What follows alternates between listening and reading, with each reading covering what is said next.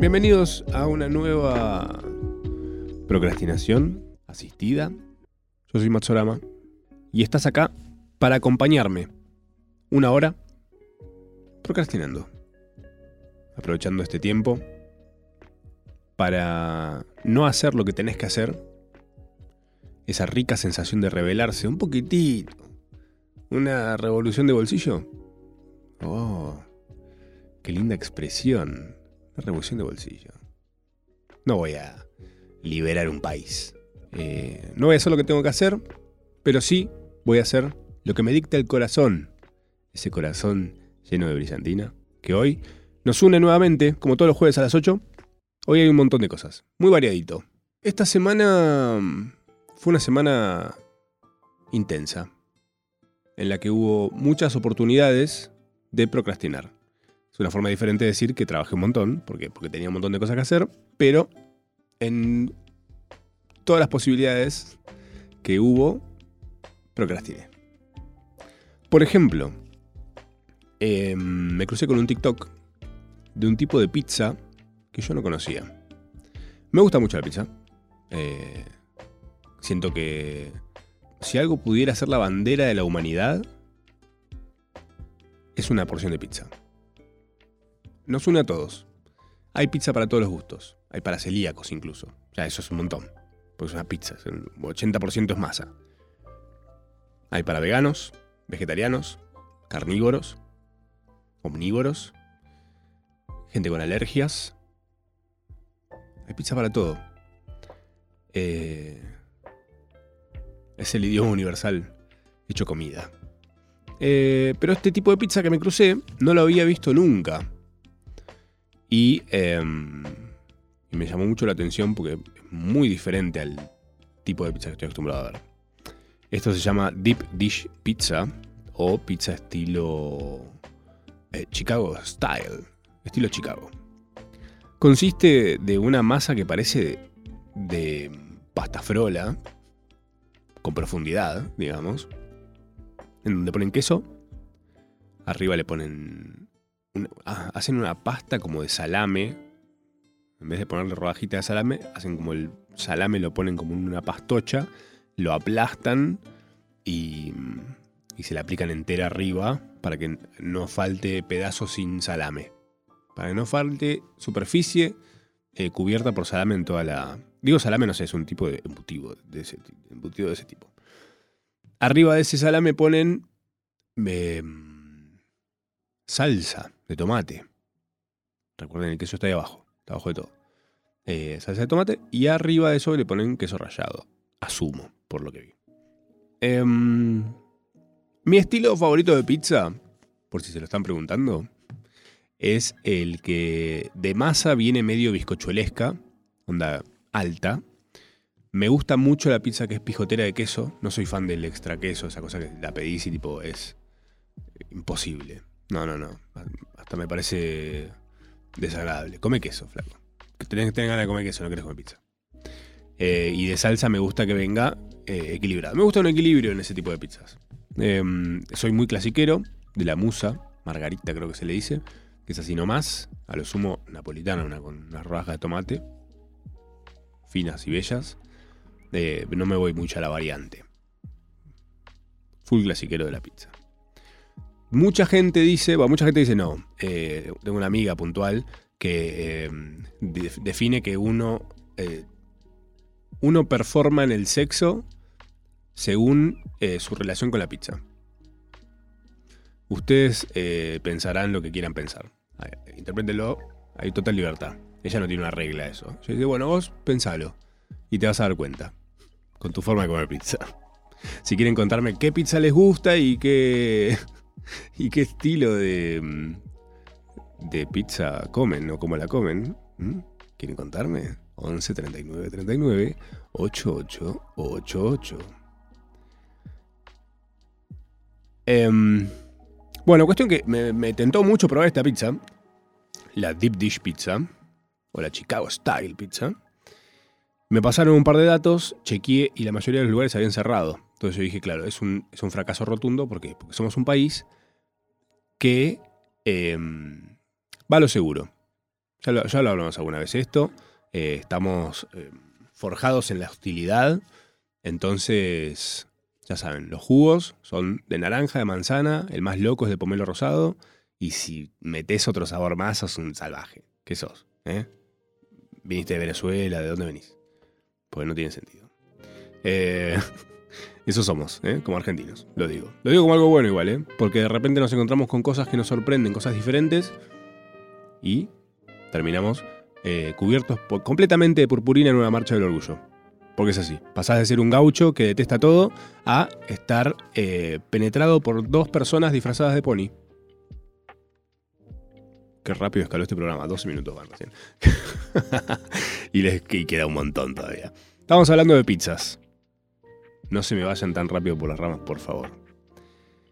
Em, entre todos los lugares que me recomendaron, hay uno que sigue vivo está vigente, eh, que se llama Fuego Pizzas del Mundo. Mucha gente me lo recomendó. Yo dije, ¿qué pasa? Esta gente mandó gente a decírmelo. Eso es lo primero que pensé, pues paranoico. Pero vi que era gente muy diferente, de muchos lugares diferentes. Entonces digo, ah, bueno, está bien, debe ser, es un tema esto. Me meto a buscar esta, esta gente y efectivamente tienen, eh, naturalmente, tienen pizzas de todo el mundo. Tienen esta Chicago Style y tienen otros estilos más. Vi fotos y me volví loco. Hay una que tienen que tiene como, como una burrata en el medio. Oh, viejo. Salvajes. Me tentó. Siendo yo una persona clasicera de la pizza, ¿eh? me tentó. Em, no fui todavía. Altas chances de que vaya mañana después de ir a ver a Duki en Vélez. Eh, si es que no se me cae ir a Duki en Vélez y termino yendo simplemente a comer pizza. Para mí, el plan sigue intacto. Yo voy a terminar igual de feliz. Em, como la vez que me invitaron a ir a ver a. Se los voy a contar esto. Me invitaron a ver a Baiano eh, y le dijo a una amiga: ¿Querés venir a, ver a Baiano conmigo?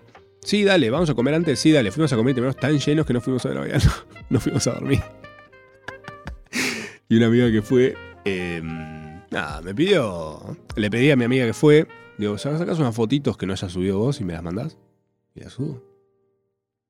Así que es un secreto entre ustedes y yo. Que no se entere Baiano. Que me cae muy bien. Pero bueno, estaba muy lleno, chicos. ¿Qué, qué iba a hacer yo ahí? Pogo. ¿Estamos locos? Un medio kilo de ravioles en la panza. Bienvenidos a toda la gente que viene cayendo. Van llegando al baile.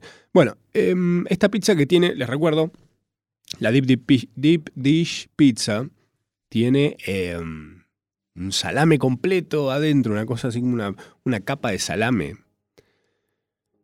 Y uno de estos lugares que me mandaron de acá que estaba cerrado, le había metido en vez de eso milanesa. Que no es lo mismo que la Mila Pizza, no es lo mismo que la Lomo Pizza. no- o sea, es como. Hay una capa de milanesa dentro de una. Es como una pizza rellena de milanesa. Me parece un montón, pero a la vez. ¿Quién soy yo para decirle que no? ¿Eh? Mucha gente salió indignada diciendo: Eso no es pizza, eso es una aberración. A ver si te convidan eso a las 5 de la mañana en boliche, vas a decir que vas a decir: No, es una aberración. Dale. ¿Eh? Por favor, por favor. Este. mm, Ghosty. No sé si la conocen. Ghosty Dero.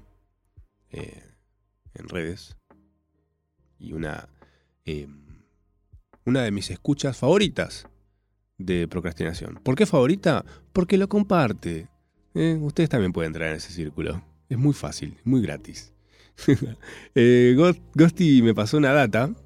Ya venía en este tren de hablar de las pizzas rellenas y esas cosas y variedades de pizza. Y me tiró una, me gusta porque salió. eh, se fue a un ángulo que no estábamos viendo. No había luz echada en ese ángulo. Me dice: mm, ¿Te interesa una data de algo relleno con milanesa? Y me pasó un dato que se llama eh, Lugares Montañeses Restaurante, que queda en Buenos Aires también, en el barrio de Colegiales, creo, em, que hace una tortilla de papa rellena de milanesa. Eh, me costó mucho imaginarla, fui, busqué fotos y cuando la vi, mi cerebro no la podía procesar. Salivé muchísimo, creo que me deshidraté salivando. No sé, parecía un. Me sentí que era un perro que había encontrado un sapo abajo un- del bebedero. Estaba en esa. Em, y esto me lleva a pensar en la primera conclusión de la noche de esta procrastinación es, ¿podemos empezar a meterle más milanesa a las cosas? ¿Puede ser eso una cosa como que, como en su momento fue el CrossFit, que todo el mundo hacía CrossFit, o en la cuarentena que mundo hacía eh, masa madre? ¿Podemos meterle más milanesa a todo? Una abuela milanga adentro, tipo de repente estás cortando una chocotorta y decís, ¿qué es esto que tiene acá? ¿Le pusiste milanesa a la chocotorta? Me caso, me caso. ¿Qué crees que te diga? Gracias, Gosti, por iluminarme. Claramente voy a ir a ese lugar y probaré esa em, delicia que prometo un montón. Em, después estuve muy, estuve muy en las redes, claramente evitando hacer lo que tenía que hacer. Eh, procrastinando eh, a troche y moche. Esta semana mm, me dieron muchas ganas de tomar soda, fuera de horario de conseguir una soda. Em, entonces pregunté, che, ¿qué onda esa máquina para hacer soda? ¿Está buena? No conozco a nadie eh, tetatet que tenga una. Entonces pregunté en Twitter, me tiraron un montón de datos, gente obviamente defendiendo el sifón y el hacer la soda en tu casa con el sifón y no sé, o el que pide el sodero, no sé, bueno, todas esas cosas para mí no tienen, eh, no van hacia el lugar que soluciona el problema original por el cual yo dije necesito o me tienda por lo menos tener una de estas máquinas, que es, eran las 2 de la mañana y de dónde iba a sacar yo una soda. Sin tener el sifón, sin tener gas, tal cosa. Bueno. Termino convencido porque mucha gente me da unas buenas experiencias respecto a este producto. Compro el aparato. Y Fede Sioni, en Twitter, da el motivo definitivo para tener esta máquina en mi casa. Obviamente ya lo probé, porque fue lo primero que hice. Dije, bueno, listo, a ver en la heladera debo tener una, una de las cinco botellas que tengo de Coca-Cola en la heladera, empezadas. Habla mucho de mí, tal vez. Eh, una de esas no debe tener gas. Efectivamente no tenía nada de gas. Eh, porque Fede me dice, situación, la coca para el Fernet se quedó sin gas, llenas la botella de la máquina y le das unos toques. Coca nueva, Fernet contento. Un mundo mejor es posible. Todo un poeta. Fede, si tenés fetiche de pies, a mí no me cabe mucho, pero te los puedo chupar si quieres. Te aviso desde acá, en Radio Nacional. es lo único que te voy a ofrecer. ¿eh? Y gasificarte la coca tampoco. Eh, pero los pies. Este, hablando de chupar los pies, fui a Córdoba. ¿Por dónde conecta eso? Ahora les voy a contar. Em, fui a Córdoba, recuerden, yo soy cordobés. Me gusta el vino y la joda. Me gusta el vino y la soda y lo tomo sin joda. ¿eh? A mis 36 años esa es la letra definitiva. Em, fui porque me invitaron a la feria del libro. Yo, la persona que casi no sabe escribir. Deberían invitarme a la feria del audio de WhatsApp. A ese tipo tengo mucho para ir a contar. Em, les voy a contar lo bueno primero. Porque alguien me enseñó de chico que cuando vas a hablar mal de algo o alguien, primero tenés que decir cosas buenas. Bueno, el clima estuvo hermoso. Ahora voy a decir lo malo. No, mentira. No, vi amigos, eh, conocí gente fantástica, em, hice amigos nuevos, em, me crucé con gente que solo tenía la virtualidad, como el gran eh, Homero Simpson de los videos hechos caseros de los Simpsons de acá, ubican. Un genio, Martín Boleta. Em, y ahora sí, vamos a lo malo. Vamos a lo bueno, que es lo malo, porque tengo una cosa, un montón para contarles. Brevemente igual, no me quiero ir muy por las ramas porque ya son las 8 y 20. Igual a esto a ustedes les gusta. Esto les gusta, les voy a contar porque les gusta. Bueno, cuestión que hace un mes, aprox, un poquito más de un mes, me invitan a... A no, me invitan a, la Feria del Libro. Me dicen, hola Matsorama, ¿cómo estás? Em, ¿Te gustaría participar en un panel, en una charla de Elena Pérez? Una profesora de español, muy capa. Ah, bueno, hace unos años hice algo parecido. Me invitaron a algo de eso. Y bueno, sí, ¿por qué no? Nótense las palabras clave, tengan en cuenta esto, agárrense de esto, que es participar, panel y charla de Elena. Esto es hace un mes. Em, Bueno, en el medio fuimos definiendo dónde iba a parar, cuándo iba a llegar, cuándo salía, cuándo podía.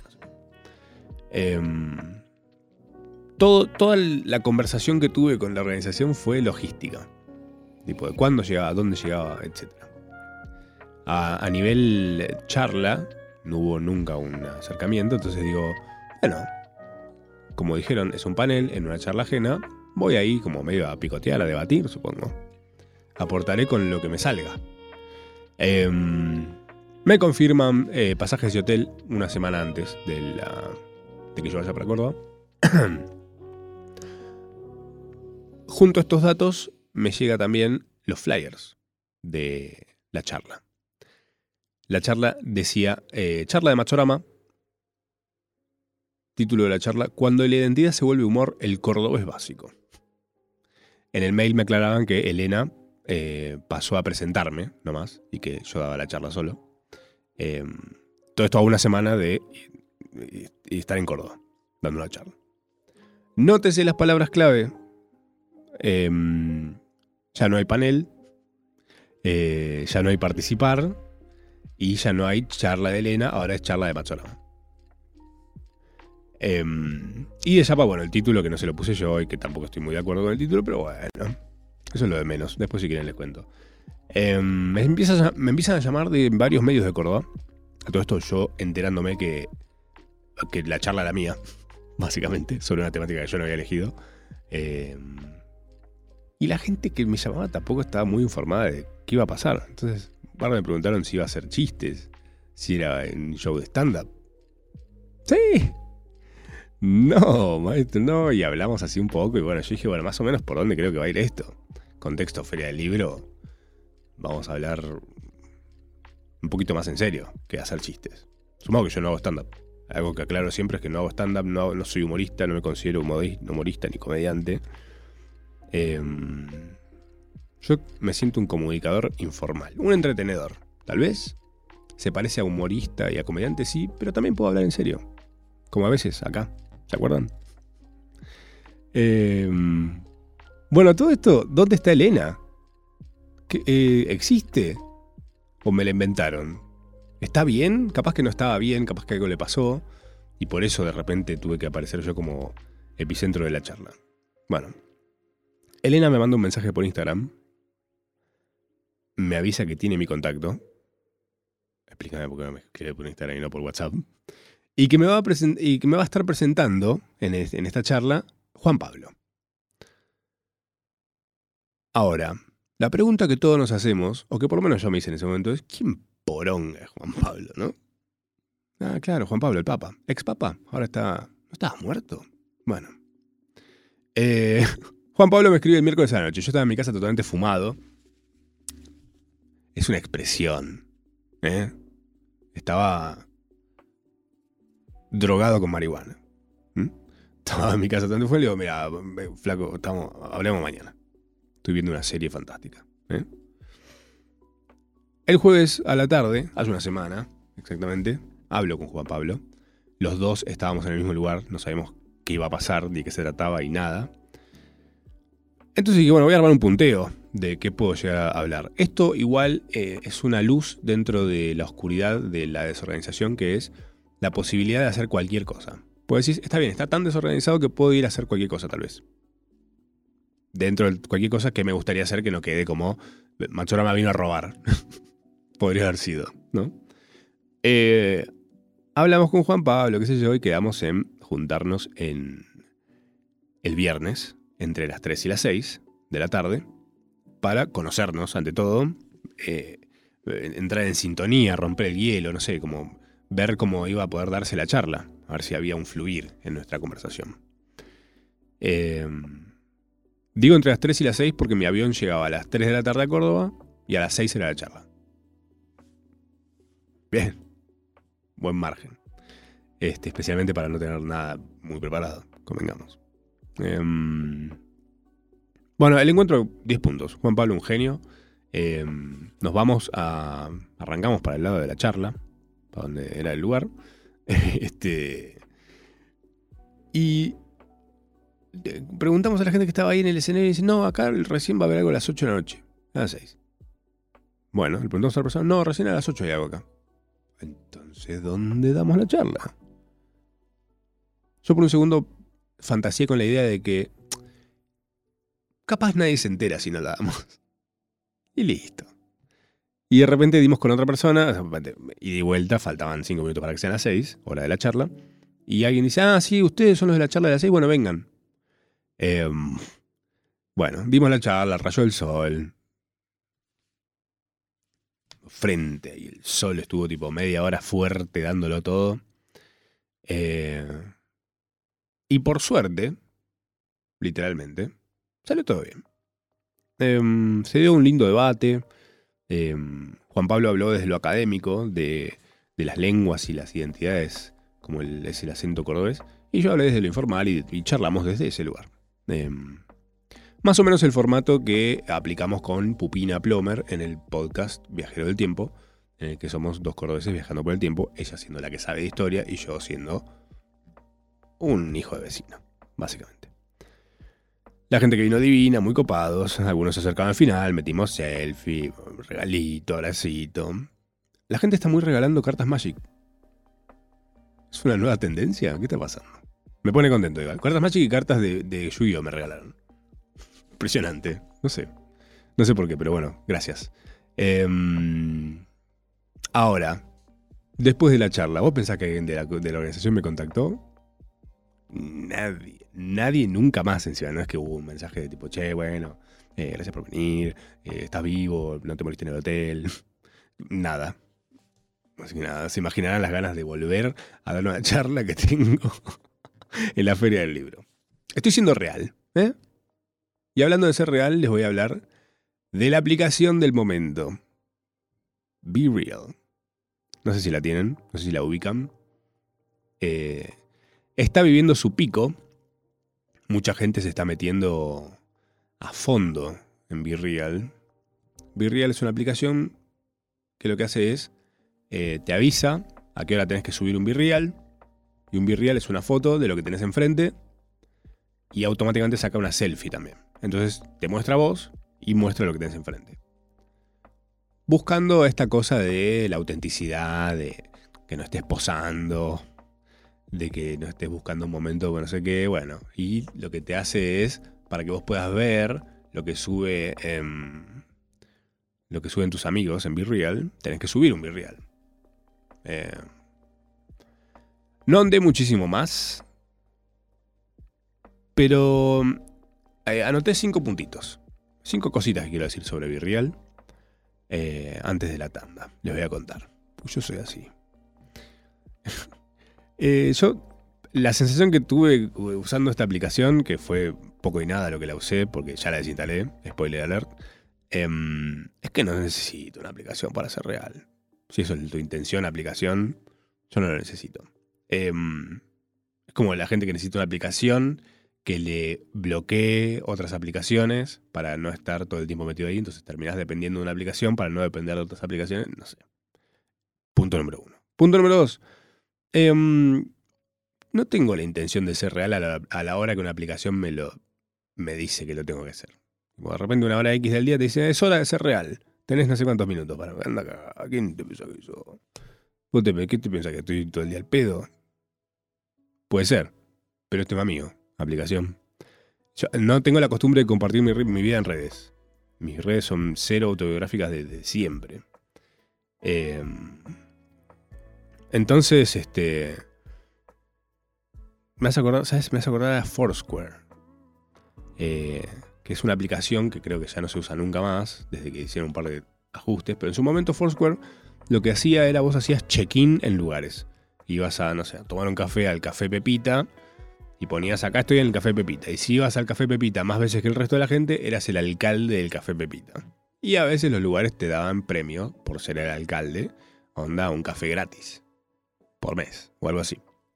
Y la gente se peleaba por ser alcaldes, pero también lo que pasaba con esa aplicación es, siempre en un lado oscuro, em, la gente podía ver dónde estabas y saber dónde no estabas. Por ejemplo, no estabas en tu casa. Entonces eso significaba que si alguien vivía solo en su casa y de repente no estaba en su casa, había chance de que alguien se meta en tu casa eh, y volverse el alcalde de tu casa, el alcalde de tus cosas. Em, pasó, por supuesto que pasó, chicos. Está la oportunidad de Internet, la toma. Gente en Internet siempre está esperando la oportunidad para cosas. Em, punto número 3, y creo que uno de los más importantes, porque todavía no está pasando, por lo menos no lo estoy viendo, pero va a pasar si le seguimos dando la cabida que se le da. Ustedes se acostumbran a vivir real. Ustedes están en pareja, no están, lo van a estar alguna vez. Quizás su pareja es una persona tóxica. Quizás ustedes son la persona tóxica y les estoy dando la idea. Bueno, Real se va a volver la herramienta número uno para exigir mostrar dónde estás, con quién estás y qué estás haciendo. Pedirlo directamente por WhatsApp es un poco un montón. Como medio. Vas muy al choque con eso. Pero un Real, le tiras un Real y bueno, no le queda otra que devolvértela. ¿O qué estabas haciendo? ¿Qué estabas tan ocupado? ¿Eh? Si estamos hablando por WhatsApp, a ver, postrame. No. Ay, eh, paréntesis. Descubrí una cosa fantástica, que es, em, cuando vos mandas la ubicación, cuando vos mandas tu ubicación por WhatsApp, eh, de dónde estás en ese momento, después podés no estar en ese lugar y reenviar esa ubicación, y a la otra persona a la que se lo reenvías le aparece como que vos estás ahí. No lo usen para hacer trampa, pero pueden usarlo para decir, ay, mira dónde estoy, pum, y en realidad estás en tu casa, tirado en el sillón. Cosas. La oficina, ponele, tu jefe te dice, ¿dónde estás? Mandame ubicación. Plac, y estás en tu cama. Ah, no se los dije yo. Sí, se los dije yo. Después van a andar dándole crédito a otra gente. Demasiadas notificaciones automatizadas es la cuarta cosa que no me gusta de esta aplicación. Eh, y yo hace rato em, volé todas las notificaciones no humanas, salvo las que yo programé, como por ejemplo la aplicación que me avisa cuando tengo que regar las plantas. Em, porque no me gusta que una aplicación se ponga pesada diciéndome las cosas que tengo que hacer o diciéndome cosas que no me interesan. Las notificaciones te hacen envejecer. Cada notificación que aparece envejeces 5 años. Así que paremos un poco. Y otra cosa para cerrarlo de Be Real es que no hay nada más real que la realidad. No te quieras hacer la aplicación, no quieras ocupar un lugar que es el último bastión de la vida en carne y hueso que tenemos. Ya aprendimos mucho con la cuarentena. No necesitamos tanta virtualidad. Queremos encontrarnos, queremos el cara a cara. Las redes sociales tienen esa cosa, viste, de el, recuerdo automático, es decir, te hace dos años y te muestran unas fotos. O, ah, este recuerdo, mira este TBT. Y se genera una ilusión de estar al día y en contacto con gente que tal vez hace años no hablas. Como mi anécdota con el gordo Julián, creo que ya la conté acá. La voy a contar de vuelta, pero resumida. Después me, voy a chequear a ver si la, la conté alguna vez. Pero el tema es que mm, épocas de Facebook, em, hablábamos mucho por ahí, él un personaje muy especial, de esa gente ¿viste, que hace teatro, muy de ir a ver bandas de lander, em, muy de irse de campamento todo un verano, esas cosas. De repente, un día, digo, ¿en qué andará? Y me meto a su Facebook. Y veo que lo último que había en su Facebook era un saludo de, de cumpleaños. Sí, yo creo que ya lo conté esto. Bueno, el público se renueva. Em, se las hago corta. Fui, eh, fui scrolleando el, Facebook de Julián hacia atrás, hacia atrás, hacia atrás, y era siempre cumpleaños. Y bueno, por ahí no le da más bola a Facebook. Em, no sé, toda la gente saludándolo, no sé qué. Y años atrás, en varios saludos de cumpleaños, me encuentro con algunos mensajes raros. Onda, donde sea que estés. Feliz cumpleaños. O se te extraña. Yo digo, bueno, se habrá ido a China de campamento, capaz. No me extrañaría de él. Y mm, yendo hacia cinco años atrás, me encuentro con eh, mensajes eh, puestos en su Facebook de familiares y demás avisando que Julián no estaba más entre nosotros. Y yo digo, ¿qué? Pero si, ¿cuándo hablé? Y vi fotos. Pero claro, era toda esa maquinaria de recuerdo automático que tienen estas cosas para eso, para que sientas que estás al día con todos eh, y al fin y al cabo no estás al día con nadie. Y me meto al chat y la última vez que habíamos hablado había sido 2013, quedando en juntarnos algún día increíble. Eh, espantoso realmente. O sea, no es un amigo tan cercano, justamente, porque bueno, ahí sí sería rarísimo. Pero. Mm, eso es lo que me indigna de Virreal, esa intención que tiene. No lo permitan. ¿Eh? Ojo con Virreal.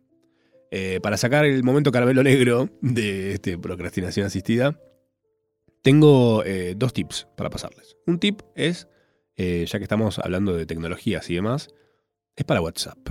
Em, el primer tip de WhatsApp es archivar todo.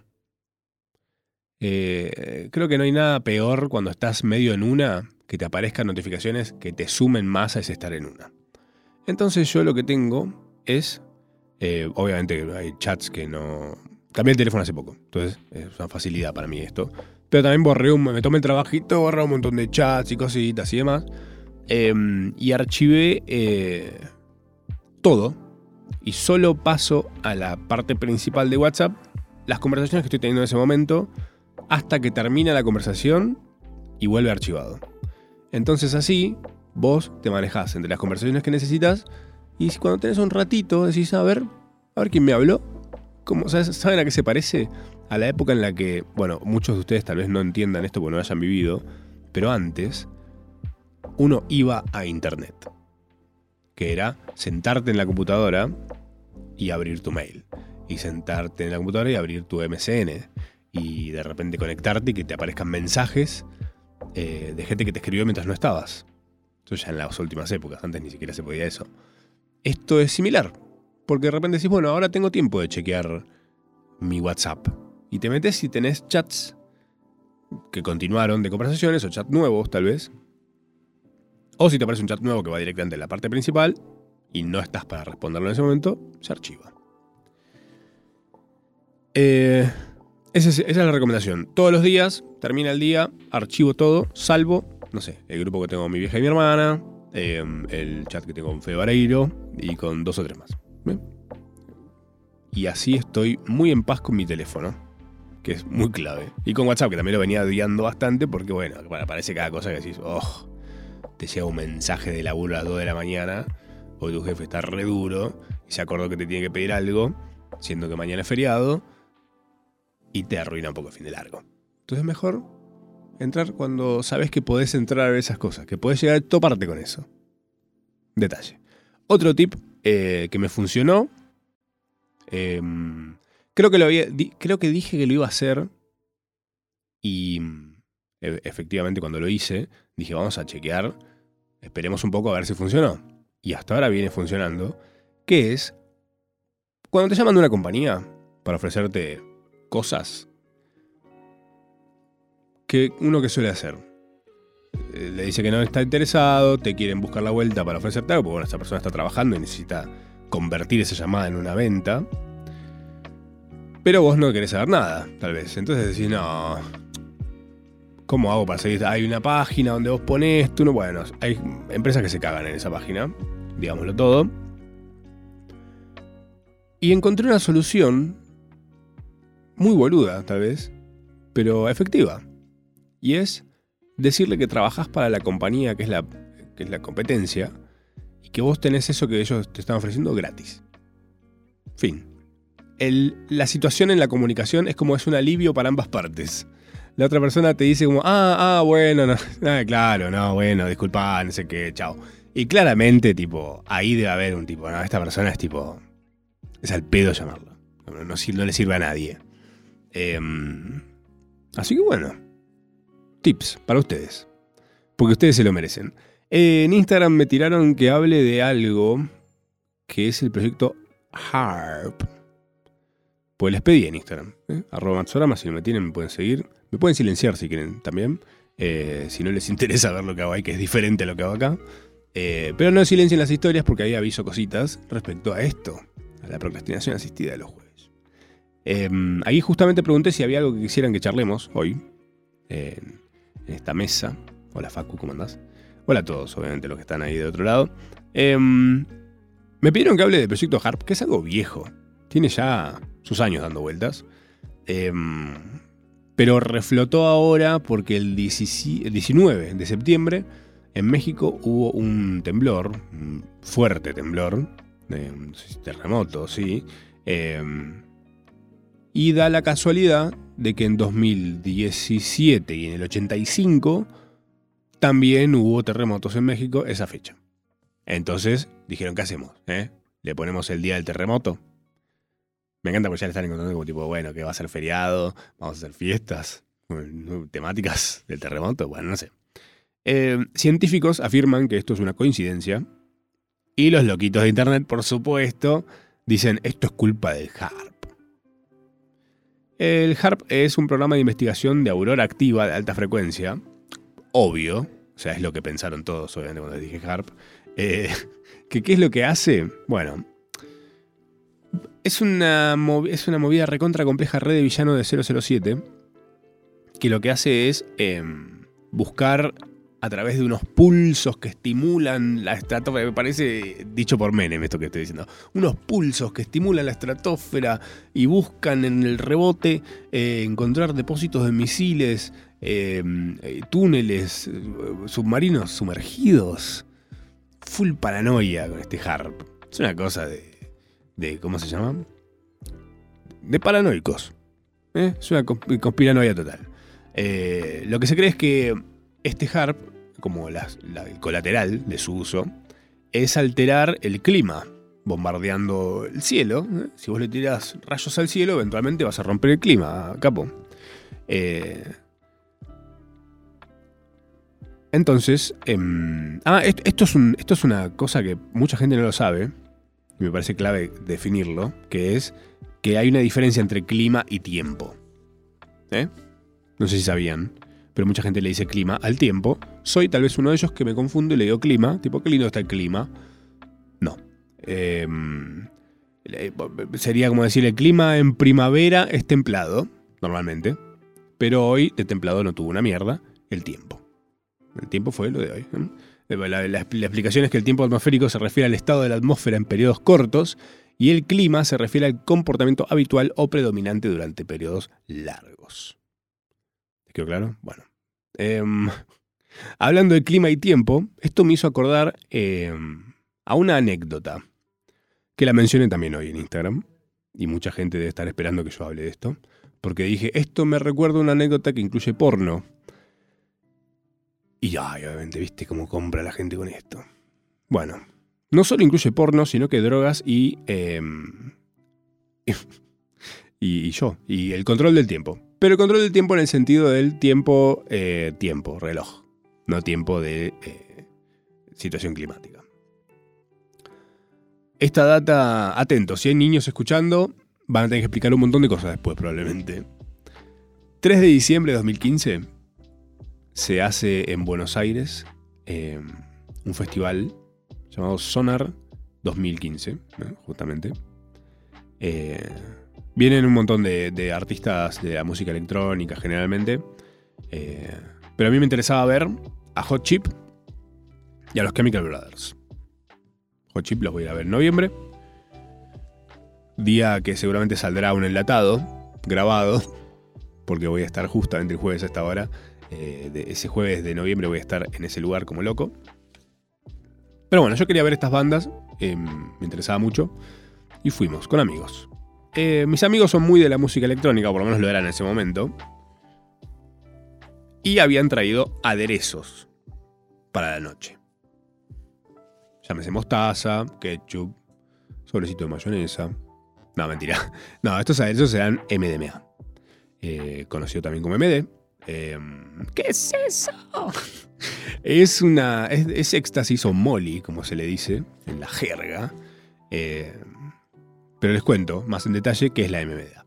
Eh, actúa aumentando la actividad de tres sustancias químicas en el cerebro, la dopamina, la norepinefrina y la serotonina. Los efectos incluyen mayor nivel de energía, percepción distorsionada, rechinado involuntario de los dientes, temperatura corporal elevada e insomnio. Em, un poquito, tampoco la pavada, no piensen que me di vuelta. Yo soy una persona bastante medida en estas cosas. Em, lo importante es no pasarse de mambo, no hacerlo seguido. Hay gente muy cebada que tipo mete esto todos los fines de semana y cada necesita más, necesita más, necesita más. Eh, pero eh, la gente que te dice, che, esto lo tenés que hacer como mucho, si lo vas a hacer, como mucho, dos veces por año. Es un montón ya dos veces por año. Pero el que está en esa del fin de semana te dice, ¿qué dos veces por año? Sale de acá. Eh, las consecuencias pueden ser realmente horribles. Pero bueno, como el uso de cualquier droga si lo haces em, sin control y eso es complicado. No es una boludez. Eh, clave chequear que vengan de un lugar de confianza. No eh, compradas una cosa rarísima. Una cosa es el porro, un prensado, que si lo conseguís, este, nada, más que darte dolor de cabeza o pegarte más o menos, no va a ser, pero estas cosas son más complicadas, estas drogas. Eh, eso y clave estar hidratados. Eso es lo, principal para esto. Em, si no, lo que pasa es lo que sucedió un año más tarde en la fiesta Time Warp, eh, que murieron cinco pibes porque estuvo todo mal. Eh, si no lo saben, pueden chequearlo. Es una historia espantosa que te enseña a cuidarte mucho más. Bueno, cuestión que la pasamos bárbara con mis amigos en este lugar, viendo a eso a las ocho y pico Hot Chip, a las 10 de la noche Chemical Brothers, más o menos. Em, de repente hubo un momento en el que todos dijimos, che, ¿taza taza? Están para ir, estoy para irme, están para irse. Total, lo, lo nuestro, lo que queríamos ir a ver, eh, ya estaba. O sea, nuestra misión ahí estaba cumplida. Quedarnos daba la chance de que de repente escuchemos algo que no nos guste, que se ponga chota la cosa, no sé. La noche, fiesta electrónica, esas cosas. Es una lotería. Y nosotros estamos bien, estamos intactos. Si nos retirábamos ahí, nos retiramos con lo ganado. Y yo, para variar, tenía ganas de irme a mi casa. Soy la persona que más ganas de irse a su casa tiene todo el tiempo. Eh, este programa, cuando me doy cuenta que se terminó, automáticamente digo, qué ganas de estar en mi casa eh, escuchando caricias. Em, bueno, recuerden, estábamos de MD con los chicos. ¿Qué significa esto? Lo que voy a contar a continuación, que es la anécdota puntualmente. Respecto al tiempo, que les dije, ¿eh? control del tiempo es la palabra clave que me lleva a esta anécdota. No el tiempo de la lluvia y del sol, sino el tiempo del tic-tac, tic-tac. Em, yo me quería ir a mi casa después de esta fiesta con unas locas ganas de ver pornografía. Tenía muchas ganas de ver porno. Muchas. como nunca. Como cuando, no sé, estrenó un capítulo. De, acaba de estrenar un capítulo de la serie que más te gusta y vos estás en otro lugar ahí, como en cualquiera, y decís, quiero estar en mi casa viendo ese capítulo ya. Eh, me pasó con porno. Eh, no estaba. No estaba. No era, no, era una necesidad eh, fisiológica de ver porno con un tema de calentura y demás. Solo quería verlo, como vos ves una serie mi, intención era esa. Eh, estuve hasta las 10 de la mañana viendo porno, pero vi porno desde un lugar em, casi principalmente técnico. Vi la iluminación, vi la edición. Era como si de repente los de los Oscars dijeran, che, deberíamos empezar a darle premios al porno. ¿Pero qué, qué? ¿Qué premio le podemos dar? Eh, eh, ¿Banda sonora? ¿Sonido? ¿Edición? A ver. Y empecé a verlo en ese sentido. Em, me pregunté, digo, dije, ah, ¿estarán microfoneados? ¿Dónde están los micrófonos? Porque se escucha todo lo que está pasando, pero no se ve la sombra de ningún micrófono. ¿Cómo hacen? Es muy difícil, por ese tipo de iluminación además. Em, pensé también si era una casa, un estudio, un estudio en el que hicieron una casa y está muy bien lograda, porque había tomas que decís, ¿cómo hicieron esto en una casa normal? No se puede. Eh, Otra cosa que también pensé que creo que es una de las que más me, después acordándome, me da risa es. Me da risa, pero dije, mira qué buen pensamiento es. ¿Esto está guionado? ¿Estará guionado? Viste que tienen como. A veces tienen como una historia y de repente en el medio van pasando cositas. Ok, entiendo que la historia sí debe estar guionada. Pero de repente. Las partes que van a los bifes. ¿Eso está guionado también? Tipo, bueno, arranca dándose unos besos y de repente le pone la mano en la cintura y le dice, tú eres para mí de, ay, no, pero no sé, bueno, eh, todo eso está, está guionado, esa parte que van a lo físico. Em, o es una improvisación, como este, esa parte está como, bueno, y ahora haga lo que tenga ganas. Puede ser, pero también puede que no se les ocurra nada muy creativo y por ahí la gente que está dirigiendo la película dice, che, necesito que de esta película salgan dos partes haciendo esto, una parte haciendo esto, tres partes haciendo esto. ¿Están para esa? Bueno, un montón de cosas se fueron ocurriendo viéndola. Imagínate, estuve horas viendo. Horas.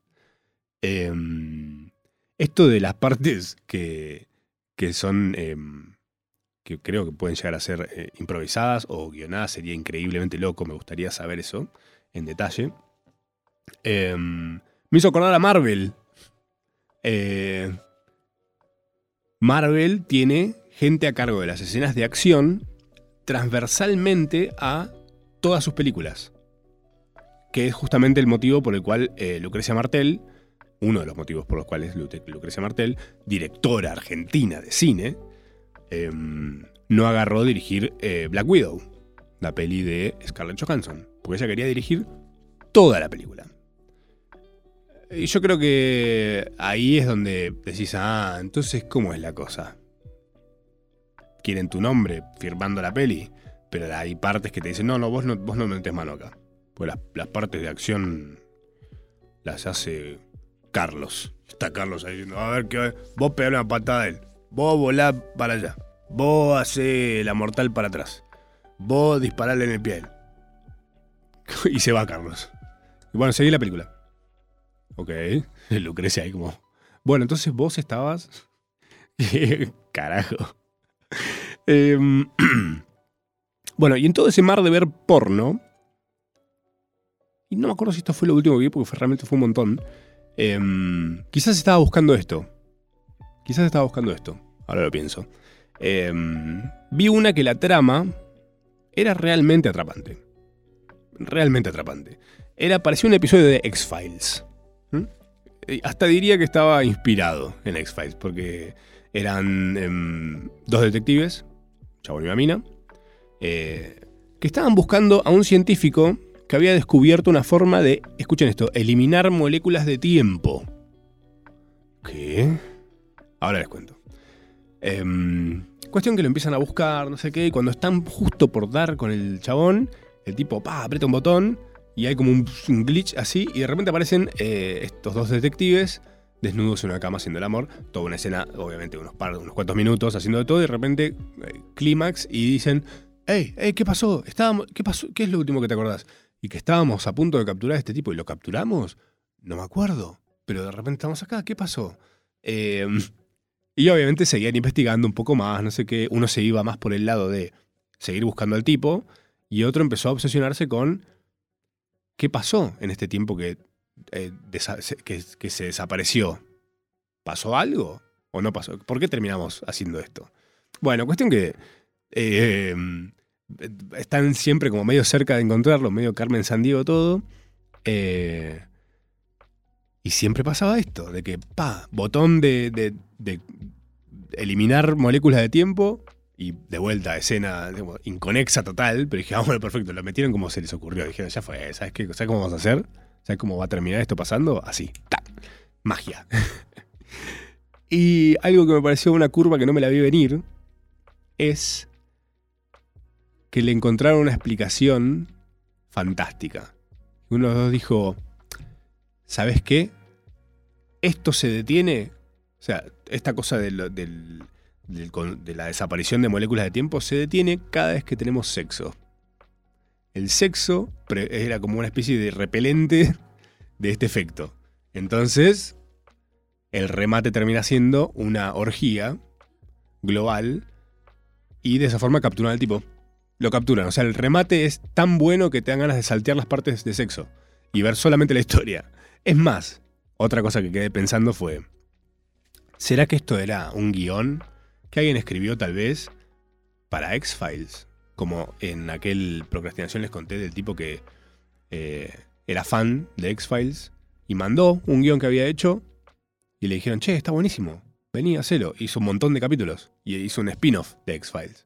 Está en el capítulo de eh, Better Call Saul, en el procrastinación asistida. Lo van a disfrutar un montón si no lo escucharon. Em, pero también puede ser que esta persona que escribió esto mandó su capitulito y le dijeron, no, ¿sabes qué? Es una boludez. tenemos uno medio parecido, no, no, no. Dijo, ¿a quién se lo puedo dar? Y ahí estaba la industria del porno lista para recibirlo. Yo creo, se merecen entrar también como una categoría más en los Oscars, porque hay gente ahí que se rompe el culo laburando. Ahí estaba tan fácil ese chiste. Gracias a todos por venir. Esto fue Procrastinación Asistida. ¿Se pasó volando para ustedes también? solamente para mí? ¿Habrá sido que eliminaron moléculas del tiempo? ¿Pero qué hacemos que estamos todos vestidos? Hasta el jueves que viene a las 8. Eh, yo soy Matsurama y ustedes están cada vez más lindos. No sé qué se pusieron.